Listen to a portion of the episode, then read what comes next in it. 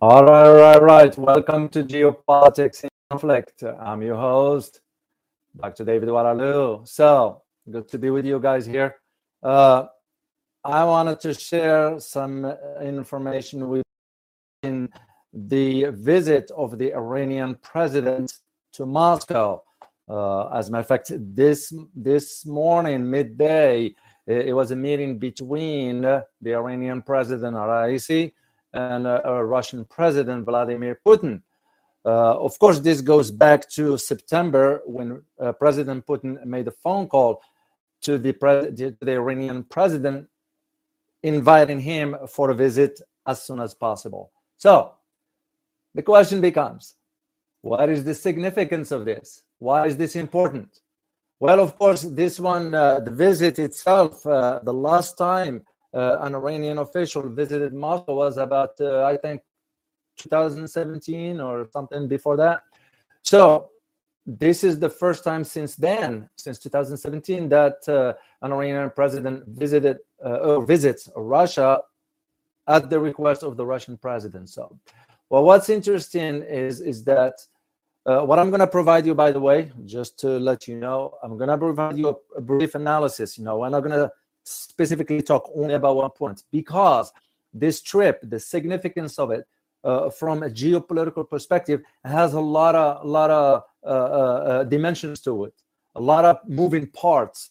Uh, so I'll provide you the big picture because I am not here to reach the conclusion for you. So here's the thing: this trip is significant because uh, it has some sort of because Iran with, with Russia. So and makes it very, very interesting given the dynamics to what's taking place around not only the Middle East, but also the Caucasus area, what's going on in Ukraine, around the Ukraine border, with all the tensions that's going on. So it was very, very interesting to put this in perspective. So, and understand how this visit signifies or symbolizes the changing dynamics in the geopolitical landscape. As I always say, the geopolitical landscape has been shifted, but not to the US favor. We all know this. It's reality. Washington struggles with accepting this reality. You know, now we're seeing it in the Middle East. Okay. But also, you need to keep in mind uh, uh, about what this trip means within the context of Iran and Saudi Arabia. Because it's very, very important. And I'm going to touch on that as, as we move forward. The one key factor as of now that you need to uh, uh, understand is that the visit comes at a time when major power, the P5 plus one, conducting the talks with Iran regarding its nuclear agreement, which they have not come to an agreement because our reporter, I did uh, an analysis on this briefly, and we all know why. Uh, just briefly, for those who do not know the background, uh, the United States, uh, uh actually the P5 plus one, the five permanent members of the UN Security Council plus Germany have reached an agreement with Iran back in 2015 under what's called JCPOA. In 2018, the United States, under the former president, President Trump, withdrew unilaterally you know, this is where the problem is unilaterally. Now, whether you agree with the JCPOA uh, or not, that's beside the point. The problem is that suddenly we withdrew unilaterally.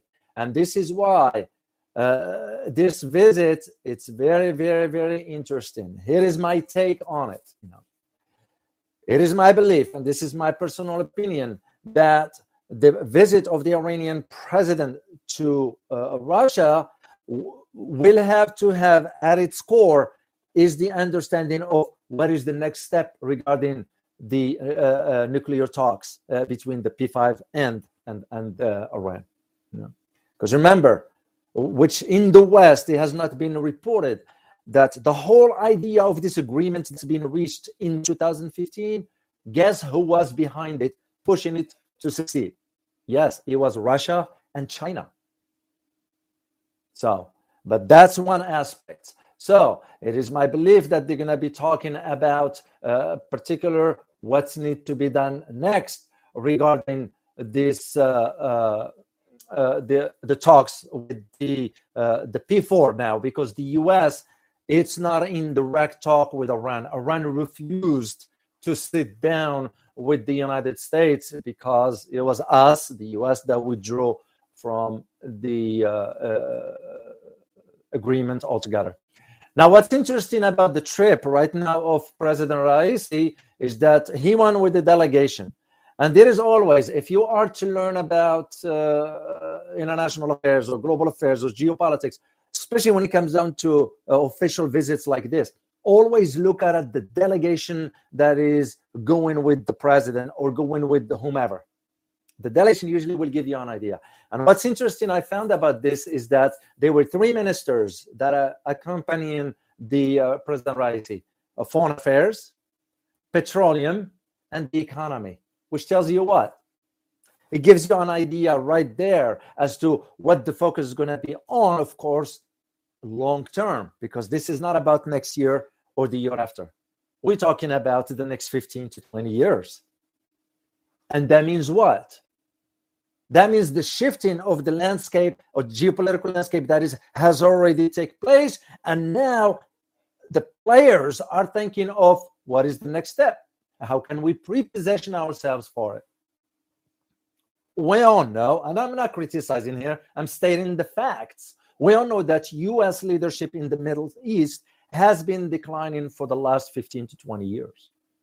You know, we know now who managed the Middle East. You know, you know, take for example the Syrian conflict, you know, and it's a fact. Who manages that conflict? It's not the US, it's Russia.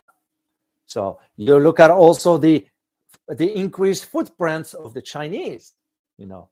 What I found very interesting is that with the visit of the Iranian president to Russia today, last week, it was the Saudis that went over to China. Could it be that the Saudis are realizing, oh my gosh, we need to jump on this train before it's too late? It's because maybe, and this is just a maybe, they, are, uh, they Saudis, are coming to realize or to the realization that the wealth has already shifted from the west to the east. The next economic hub is not in, in, in, in, in the United States or the West, it's in Asia, mainly China. And Saudi Arabia doesn't want to be left behind. That's a possibility to it. So, but it, this is why I always say you look at the delegation that is uh, uh, traveling with the president. One thing that you didn't hear anything about the military yet, because the military dimensions is by separately. That is is dealt with separately. You know why is that? It's because Russia already agreed to sell uh, Iran the advanced missile systems, the S-400 missile systems, which are very, very, very advanced in comparison. As a matter of fact, when they do, and they already agreed to it, uh, Iran will be the second country in the Middle East beside Turkey. Even though Turkey is US or NATO member, they didn't care. They went ahead with the decision to purchase the uh, the S-400 system. So What's interesting about also the trip during the talks between President Putin and President Raisi is that President Raisi, the latter, has thanked the President Russian, uh, the Russian President rather, uh, pardon me, the Russian President Vladimir Putin, because it was Russia that contributed to Iran's membership into the uh, SCO, which is the Shanghai Cooperation Organization. So, thanks to the Russians' support for that, Iran now has a full membership. That is a big deal from an economic perspective because it allows uh, Iran to have access to a bigger market. But all this, this is why I said this is not about a one year or two year agreement, whatever. You're looking at a next 15, 20 years.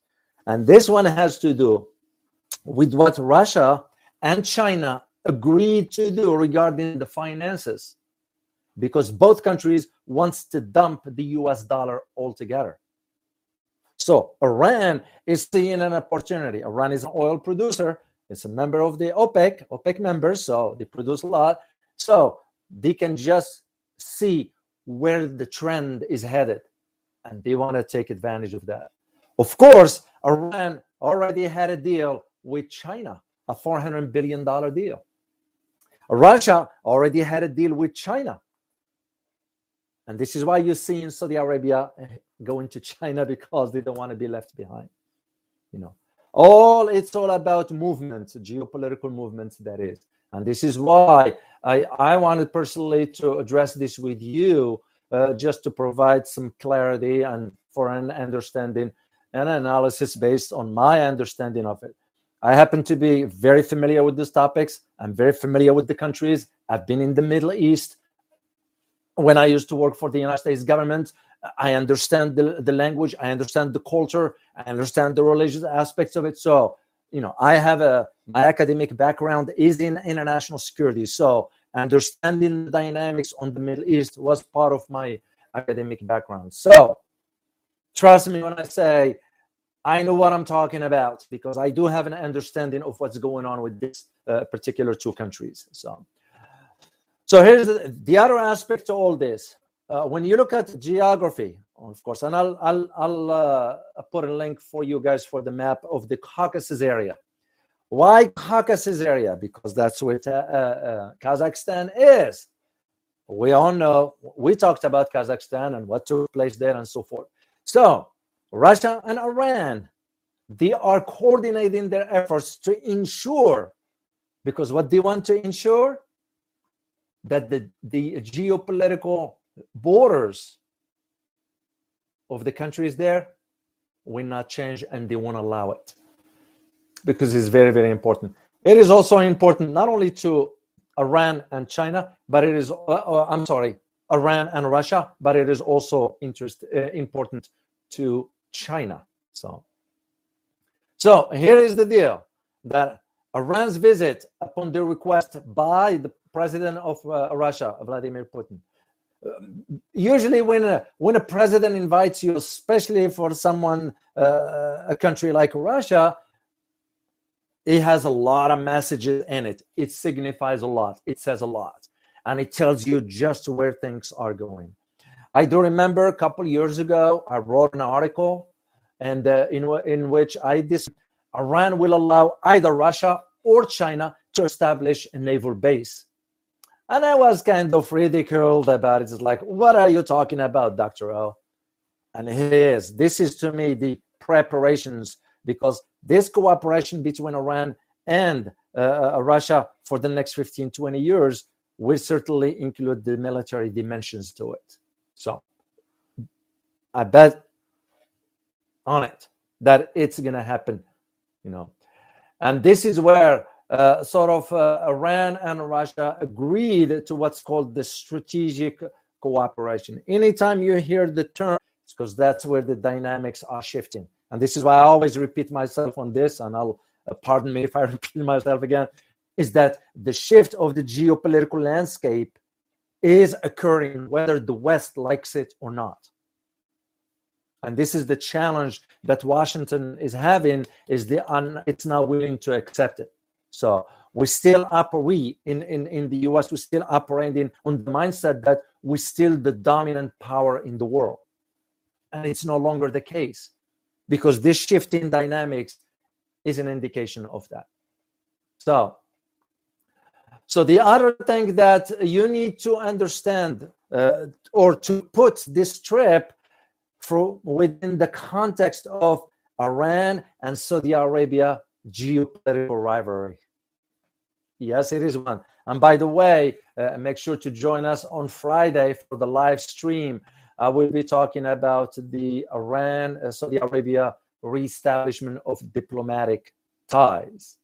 And this one, because it demonstrates that the newly emerged players in the Middle East, you know, have indeed uh, sort of uh, uh, cemented the notion that if we are to think about it, one is that American leadership has indeed declined.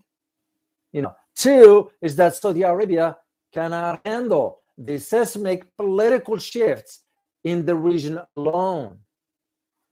Okay.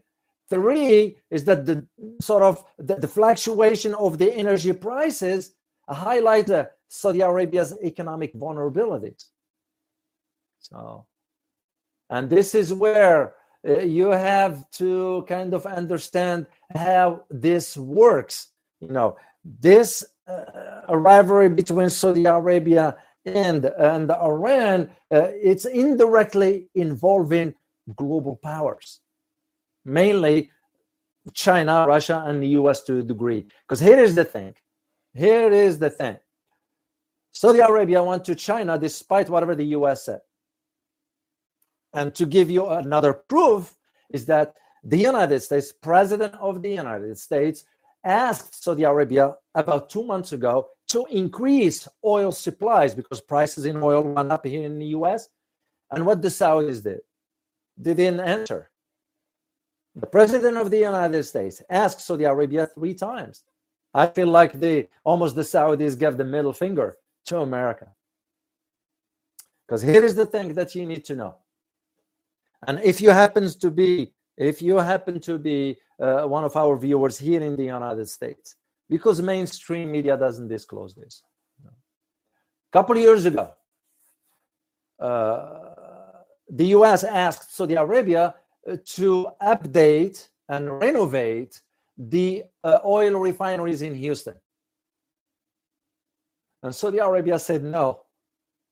And guess what Saudi Arabia did? They went ahead and built brand new oil refineries in China worth about $10 billion.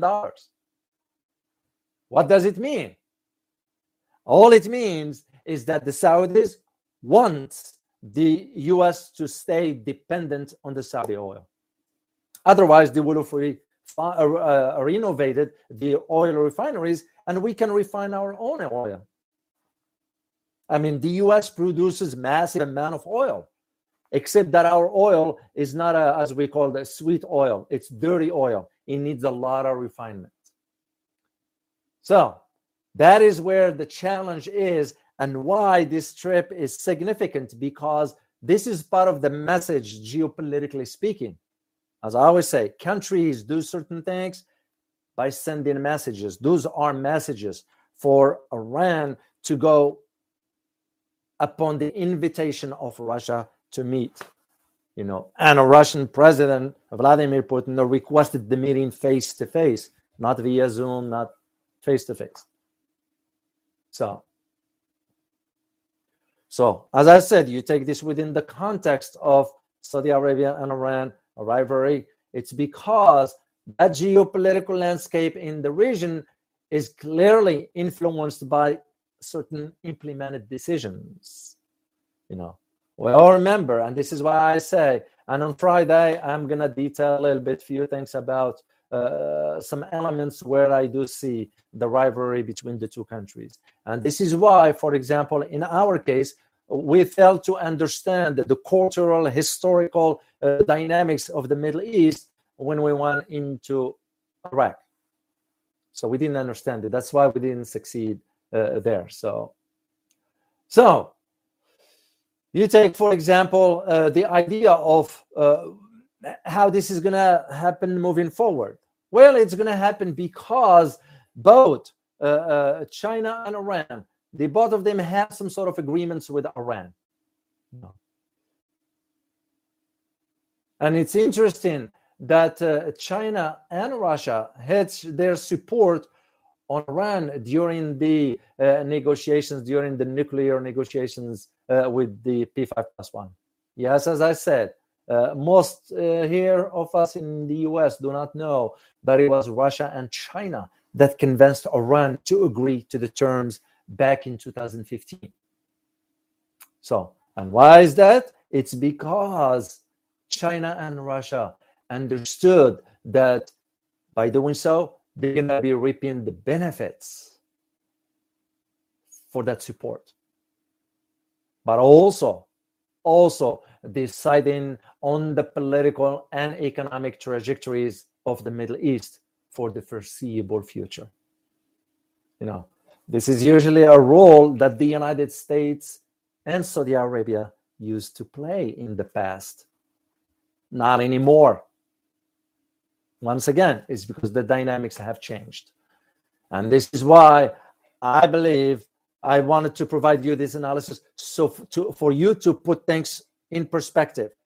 You don't put it just from the regional level, but from a global aspects of it. It's because those dynamics like this will have impact globally, not just on the region. And like I said before, I'm starting to see the, the triangle forming uh, uh, Russia, China, Iran, a triangle that's going to reshape how the global order is. It's because we, the United States, cannot influence that anymore. And we are not willing to come to terms with that reality. This is why you see our uh, our policy, foreign policy that is is incohesive, is fragmented, you know. And usually when you say this in an article or something, you've been labeled as, you know, anti-Americans or anti this or anti that. When in reality it's nothing but the truth. Yeah, there are some of us do not like to hear the truth because the truth hurts or just they can't handle it. So, and it's for me personally, it's become clear to me for the last decade or so. You know, I, I still love my country. Don't get me wrong, guys. I still love my country, and I wish it would embark on the right path. But because our system, uh, you know, is kind of out of whack. So. So you're seeing countries moving in a different direction. And this is why I am convinced, I'm convinced beyond doubt that the Saudi visit to China last week was for this purpose, because they don't want to be left out. And that is why uh, this rivalry between those two countries, it, it, it's because Saudis will have nothing in the Middle East because the only claim they have is to the religious identity that's about it. Because religious is the only currency by which they trade in the, into the market of ideas, basically. That's about it. And on Friday, I'm going to be talking briefly uh, about uh, uh, about this particular aspect, not in detail because you all know.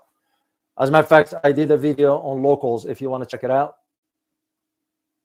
because locals you can talk freely. You know all this, so so this is why I, I, I highly, highly, highly recommend to you guys check out the locals geopolitics.locals.com and check us out also on geopoliticsinconflict.com. You know, it's just because the way I see this is going, it, it, it's less and less we will be able to talk freely, openly, shall we say.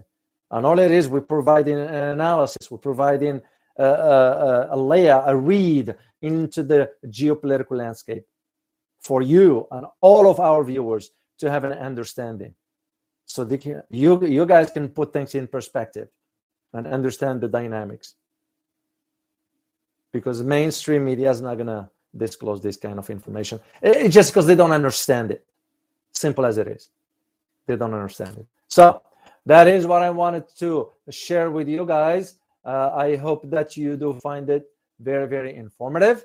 And I look forward to seeing you on Friday for live. We're going to be talking once again about this rapprochement uh, or the reestablishment, shall we say, of the diplomatic ties between uh, uh, Iran and uh, the geopolitical landscape in the Middle East, but also on the global level, because it is major uh, developments that you need to have an understanding about. Because usually, uh, uh, all politics in the Middle East it goes through those two countries. Because in addition to Turkey, of course, but now the dynamics have shifted in a different direction. That you know, and especially for the U.S., the U.S. cannot do anything about it because it's out of out of its control per se. So, so this is what I wanted to share with you. And uh, I do uh, hope you find this information very useful. Uh, as I always, make sure to check us out on geopolitics.locals.com and on geopoliticsinconflict.com. So uh, remember to follow me on Twitter at the Oualaalou. I, by the way, I did post uh, something on Twitter there. You can look it up. I just uh, was called in from Washington, D.C., believe it or not, for an interview with, uh, there's a program there called Critical Hour. You know, it's uh, from the Sputnik News or something like that. You know, very, very interesting. why I like that program is because uh, they ask poignant questions. I truly enjoy it. So, so you can check this out. Uh, I think they post my recordings over there and so forth. So, I look forward to seeing you next time. And as always, stay informed. Till next time. Bye bye.